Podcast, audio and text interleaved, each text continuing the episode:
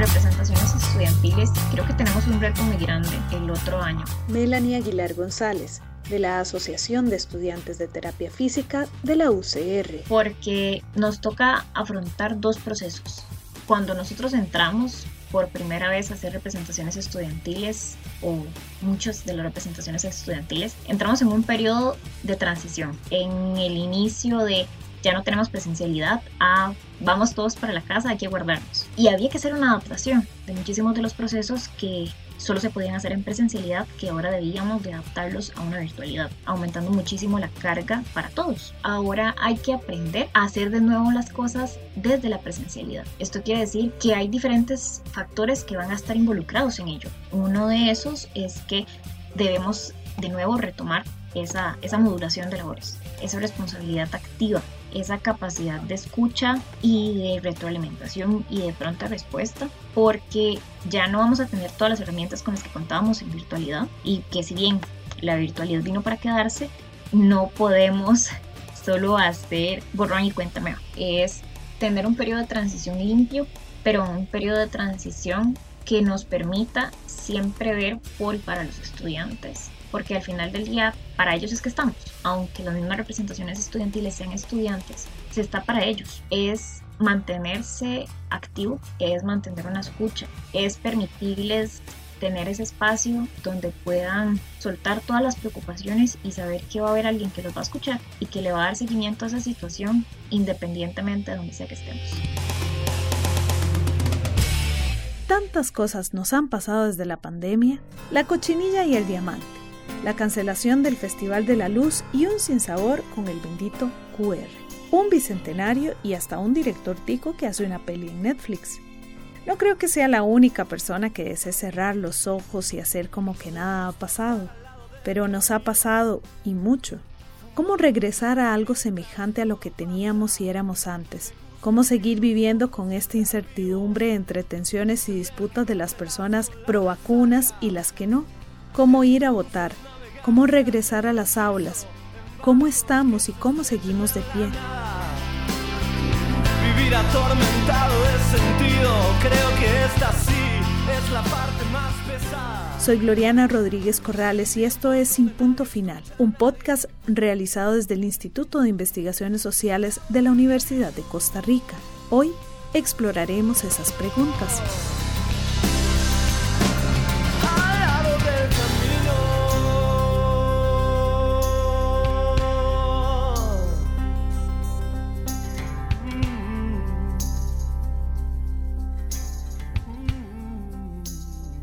Relato de una foto fallida. Manuel Almonacid. Cuando ella salía de su edificio se encontró de frente y a menos de la distancia social permitida con el chico de la bicicleta. Se saludaron con el codo. Desde mi vereda vi en sus movimientos una señal de parte de ambos de querer ir más allá, el ansia de un abrazo, mas los detuvo la sensatez. Su proxémica me lo decía, era clara, fueron dos intentos automáticos de abrazarse e igual de automática la reacción a no hacerlo. No oía lo que hablaban, pero no me importaba. La escena me parecía hermosa. Pensaba en tomarles una foto, pero no tenía más que la cámara de mi celular. Cuando salgo del imaginario y observo nuevamente la escena, ahí estaban, dándose un abrazo largo y profundo. Simplemente no pudieron aguantar, no lo resistieron se abrazaron, se dejaron de abrazar y volvieron a hacerlo. La necesidad y la desesperación de un abrazo. ¿Qué necesitamos para encontrar una mediana estabilidad? Eso fue lo que le preguntamos a diferentes representantes de sectores y estas son sus respuestas. Pues ahorita estamos en una verdadera resistencia. Fanny Reyes Ortiz, indígena Borán del territorio indígena Terraba, coordinadora del área de recuperación de la memoria y la identidad de los pueblos en la red de mujeres rurales de Costa Rica.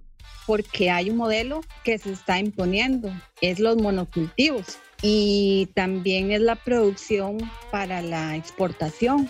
Desde la organización defendemos la producción local, volver a esa autonomía y volver a esa soberanía de tener en nuestras comunidades variedad de alimentos. Yo pienso que lo primero que debería hacer el gobierno es dejar de tenernos tan divididas, porque esas son las políticas que el gobierno hace.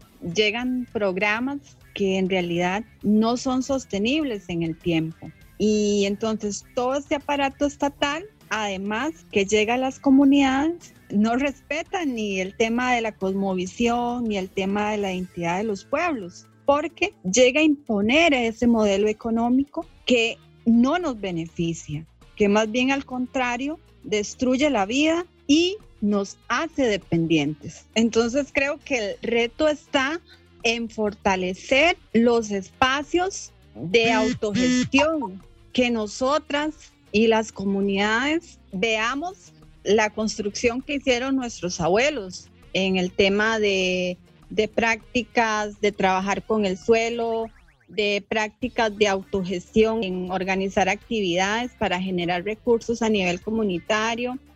Y claro, también saber que tenemos derecho a acceso a recursos del Estado, que planeemos nosotros, porque ahorita cada uno en las comunidades está haciendo su lucha solo, por decirlo de alguna forma, sin volver a trabajar en comunidad.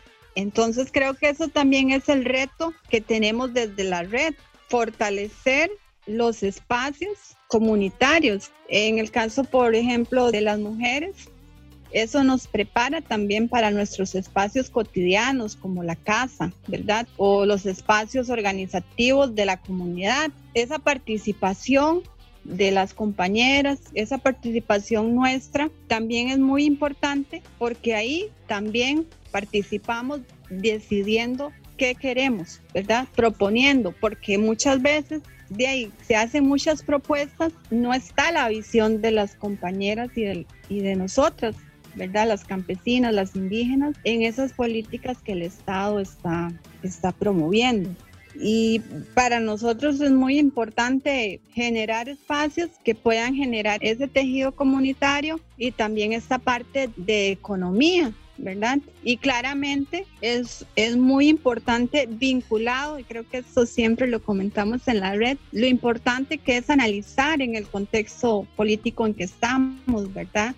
Que desgraciadamente siempre nos tenemos que estar defendiendo porque no es que ni nos dan ni siquiera la oportunidad de proponer, más bien es tenemos que estar defendiéndonos. También el análisis que hemos podido hacer a través de la red, pues hemos propuesto eso, ¿verdad? Que las compañeras participen en los espacios de organizaciones comunales, también puedan elaborar sus productos, puedan sembrar, puedan decidir qué sembrar, qué, qué queremos sembrar en nuestros espacios de cultivo. También la red ha apoyado los espacios de, por ejemplo, la participación en ferias de las compañeras que puedan vender sus productos en las ferias regionales, en las ferias comunitarias.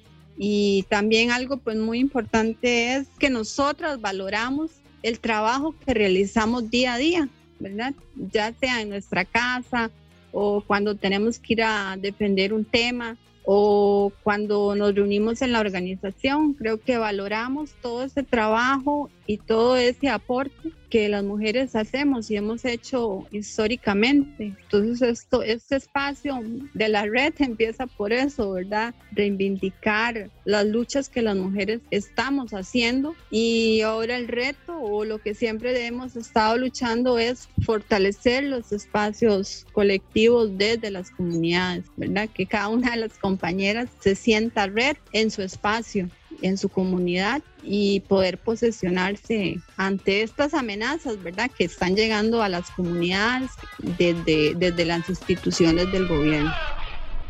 Para revertir el desempleo, la crisis económica, la exclusión social. Cuxabel Cárdenas, presidenta de Enlaces Nicaragüenses. Que ha creado que la comunicación se maneja básicamente a través de redes y estamos hablando de que la ciudadanía digital no está al acceso de la población migrante, eh, estaríamos eh, planteando y creemos en enlaces nicaragüenses que los emprendimientos son de alta importancia, sobre todo considerando que estamos hablando de familias mixtas.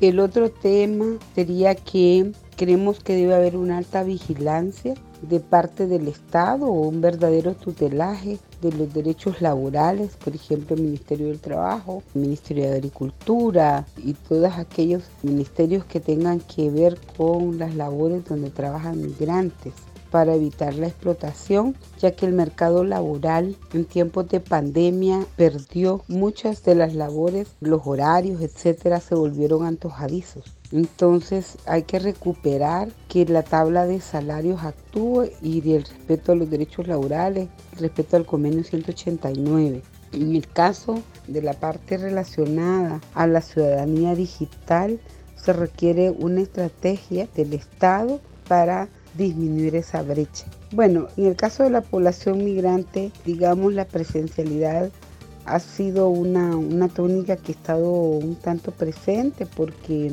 los trabajos que se realizan son trabajos directos que no dependen de estar detrás de una computadora. Y en este caso, tanto en el sector agroindustrial, en el servicio doméstico, ya la, la presencialidad es una realidad posiblemente desde después de junio del año pasado. El retorno a la presencialidad va a tener un efecto de reactivación de la economía que haría bien a población migrante. Y lo que creemos es que preocuparía que al no haberse superado de manera total el COVID haya un relajamiento de las medidas. Entonces creemos que hay que mantener medidas en el orden de transporte, por ejemplo, es uno de los temas que más nos inquieta. Que nadie venga a decirme que en el mismo barco andamos, unos en el mar nadamos, otros casi en tierra firme, que nadie vuelva a decirme que mi alma está encerrada, mi garganta confinada no me impide florecer y hace canciones nacer de mi boca liberada. Un mundo mejor, Luis Sakurada. Invisible. Sí, tú, ser invisible. Tú que sin darnos cuenta nos has cambiado la vida, afectándonos física y emocionalmente. Hemos dejado de abrazarnos, besarnos, amarnos, y hemos cambiado toda nuestra manera de comunicarnos. En este periodo hemos vivido todo tipo de sentimientos. Nostalgia, ira, odio, amor, esperanza, gratitud, incertidumbre. Por los que ya no están, que se fueron solos, sin el calor de sus familias, en una fría sala de hospital, pero acompañados por quienes lo dieron todo para sacarlos adelante. Por los que se recuperaron, y que sus vidas no volverán a ser las mismas, sintiendo la calidez de los rayos solares, el olor a humedad de la tierra recién mojada, el olor a un pan amasado recién salido del horno, el olor de un recién nacido, el firmamento infinito que nos cubre por las noches y cuánto más. En realidad la situación del país ya era crítica desde antes de la pandemia, con un porcentaje de desempleo entre el 18 y el 20%. Jorleni Madrigal, sindicalista. Y claro que las medidas que se toman a inicios de pandemia de cierre de negocios y restricción de circulación vehicular vienen a agravar la situación sobre todo a los pequeños y medianos empresarios, así como emprendimientos individuales que tuvieron que despedir masivamente a sus trabajadores e incluso cerrar sus empresas de forma permanente, lo que vino a agravar aún más el desempleo y la situación económica y social en el país, ya que en una misma familia quedaron desempleados algunos o todos de sus miembros. Para retomar la estabilidad, lo más importante es establecer políticas públicas que le permitan a los pequeños y medianos empresarios, así como los emprendimientos individuales, incrementar su liquidez para retomar sus actividades de manera segura y volver a contratar personal, así como garantizar a las personas llenar sus necesidades básicas con ayudas mientras se logran insertar al mercado laboral. Definitivamente considero que se debe de ir retomando la presencialidad en los trabajos paulatinamente.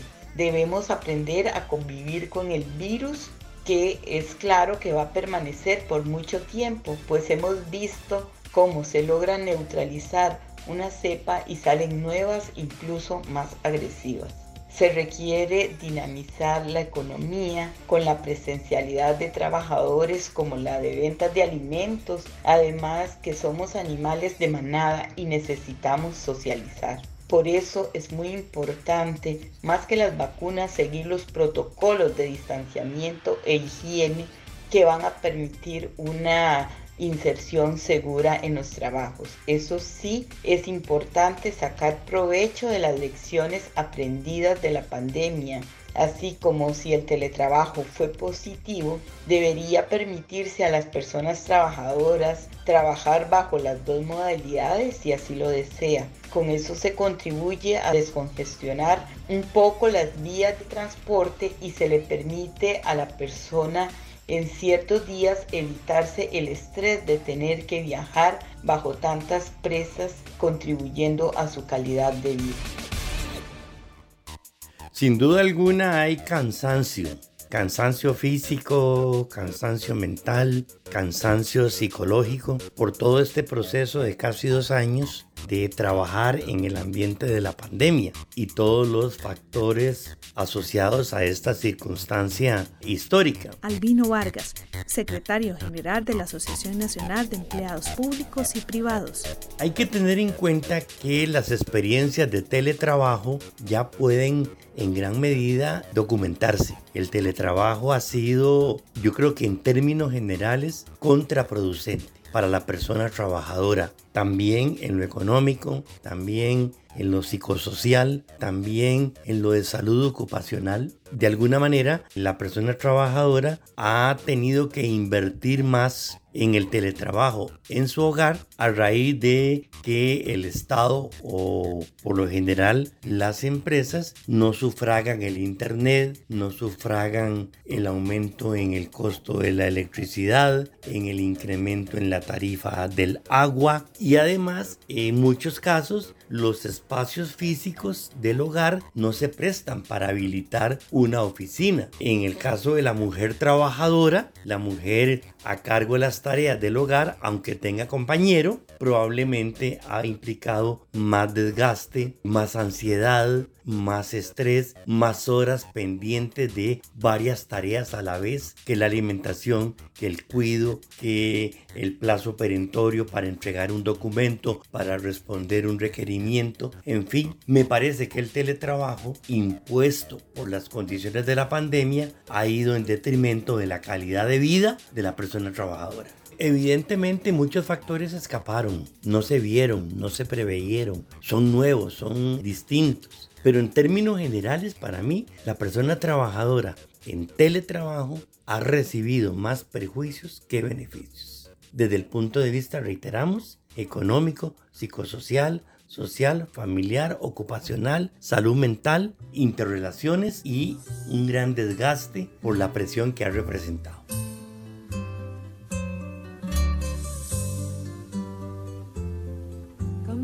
superficial, cambia también lo profundo, cambia el modo de pensar, cambia todo en este mundo, cambia el clima con los años. Creo que el retorno a la presencialidad nos trae retos y oportunidades director del Instituto de Investigaciones Sociales de la Universidad de Costa Rica. El principal reto creo que es el monitoreo de la situación de la salud mental de las personas que están en la universidad y sobre todo las y los estudiantes. Creo que mm, es una tendencia mundial. Si veo, por ejemplo, datos de mi país, Holanda, donde se han hecho estudios, hace poco salió una noticia de que uno en cada cuatro estudiantes en algún momento de la pandemia pensó en quitarse la vida. Eso es muy, muy fuerte y creo, viendo la situación de las personas estudiantes, en la UCR, bueno, está muy fuerte también. Hay mucha gente que se siente ansiosa, que está muy cansada de la dinámica en línea, que necesita, sobre todo en esas edades de los tempranos 20, necesita interacción a menudo con sus compañeros y sus compañeras. Y creo que eso es algo que hay que seguir monitoreando. Entonces hay un reto porque vamos a volver, pero al mismo tiempo hay una oportunidad porque a lo mejor al volver podemos subsanar un poco estas heridas que ha dejado la pandemia en nuestro estudiantado. Pero al mismo tiempo tenemos que asegurarnos de que no perdamos grupos de estudiantes que bueno, que están desde más lejos. Por ejemplo, la virtualidad también nos trajo algunos beneficios que también tenemos que cuidar y no perderlos en el, en el proceso de volver a la presencialidad. Por ejemplo, las personas que están más alejadas de la universidad, se permitió, digamos, a través de la virtualidad, incorporarse a la educación. Desde la investigación también hay retos y oportunidades. Creo que el primer reto es entender qué pasó y entender qué ha cambiado y entender desde las ciencias sociales todos los nuevos conflictos sociales que se pueden haber generado en esta pandemia. Creo que ha habido muchos cambios y tenemos que estar pendientes de eso, sobre todo en esta coyuntura electoral. Al mismo tiempo trae oportunidades porque para poder entender estas nuevas realidades, y algunas realidades no son realmente nuevas, pero podrían ser desigualdades, por ejemplo, profundizadas, para poder entenderlas, el contacto con personas, hacer entrevistas, hacer grupos focales, hacer historias de vida, a través de los métodos de investigación cualitativa, creo que nos podría acercar mejor a estas nuevas realidades y creo que esto nos podría permitir entender mejor esos fenómenos. Tenemos mucho que estudiar. Bueno, en el marco de la coyuntura electoral tenemos que cuidar que también se entienda que desde las ciencias sociales tenemos una responsabilidad grande para entender la sociedad en la que vivimos con ojos críticos. Y bueno, en ese proceso electoral a mí me preocupa personalmente porque en situaciones donde la gente es cansada, donde la gente se preocupa, donde la gente siente que económicamente les va a peor, la historia ha demostrado que tendemos a buscar voces fuertes y tendemos a buscar culpables. Y eso me preocupa en el marco de estas elecciones porque es una tierra fértil para un tipo de populismo que podría no implicar el mejor o la mejor candidata para la presidencia y el equipo que vendrá después de, las elecciones. Entonces, bueno, en ese sentido tengo, pero hablo a título personal, un poquitito de preocupaciones. No es cierto que estamos en el mismo barco, aunque sí en el mismo mar. Un mar de desigualdades, un mar de políticas discursivas con poca claridad para construir un mundo donde quepan muchos mundos. Un mar donde quizás solo nos quede la mirada, el abrazo y la escucha a las otras personas, donde quizá la única esperanza son las simples cosas que somos y hacemos.